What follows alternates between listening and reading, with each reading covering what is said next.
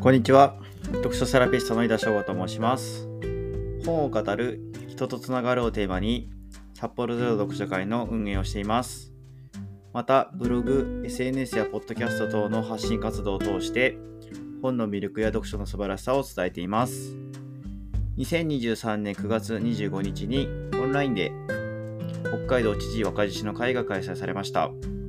人間学を学ぶ月刊誌父の読者で構成される読書会のことを木慶会というふうに呼んでいます。その中でも35歳以下の若手で構成されるものを若獅子の会と呼ばれ全国にあります。えっと、2023年9月の定例会で発表した感想文をブログの方に上げてますので、えっと、そちらを今から読み上げていこうかなと思います。雰囲気だけでも感じ取っていただけると嬉しいです。参加者は募集中ですので、興味のある方はご連絡をお待ちしております。では行きます。ソーリード、時代を開くを読んで、定期的に全国父若獅子の会の世話人会が開催されている。なかなか都合が合わずに参加できないことも多いが、都合が合うときは積極的に参加をしている。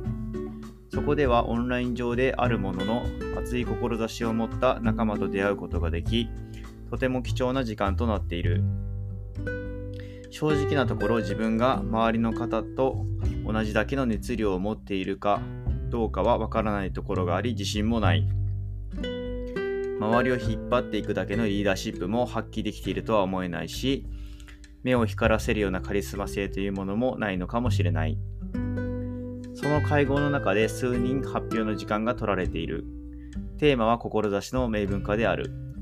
志とは何かどのようなところを目指していくのかということについて考えをまとめてきて発表している。久しぶりの参加であった前々回で私は発表を行った。私にとっての志とは目の前の道を一歩ずつ進んでいくことだということを述べた。今行っている仕事や生活が少しでも良いものになるように一歩ずつ積み重ねていくことを目標にしていきたいと話した。目標の立て方としては大きな目標があり、そこから逆算する方が成果は上がりやすいのかもしれない。しかし、この目標の立て方は私にはどうもしっくりとこない。そこでこのような考え方に至った。発表するとその場で指名された方にフィードバックをもらえただけでなく、後日個人宛にメッセージでフィードバックをもらえた。私としては嬉しい限りである。こういう他人の考えの良いところを見つけ、意見を発し、伝えることができるのが若獅子の会で培われてきた土壌なのだと思う。きっと送ってきてくれた人は自然とそうしたのだと思う。そういう人たちの中に身を置き、自分ができる一歩を踏み進めていくことも組織の中で求められる一員だと思っている。何よりそのきっかけを与えてくれるのは父である。いつの時代でも仕事にも人生にも真剣に取り組んでいる人はいる。そういう人たちの心の糧になる雑誌を作ろうの創刊理念をもとに45周年を迎えるとのことである。それまでも学ぶことに興味はあったが、父や若獅子の会に出会ってからはその勢いは加速している。時代を開くとは自分を開くこと、自分の運命を開くことである。一つの時代に対し自分の運命を開いていける人にして初めて時代を開いていくことができるのであるとある。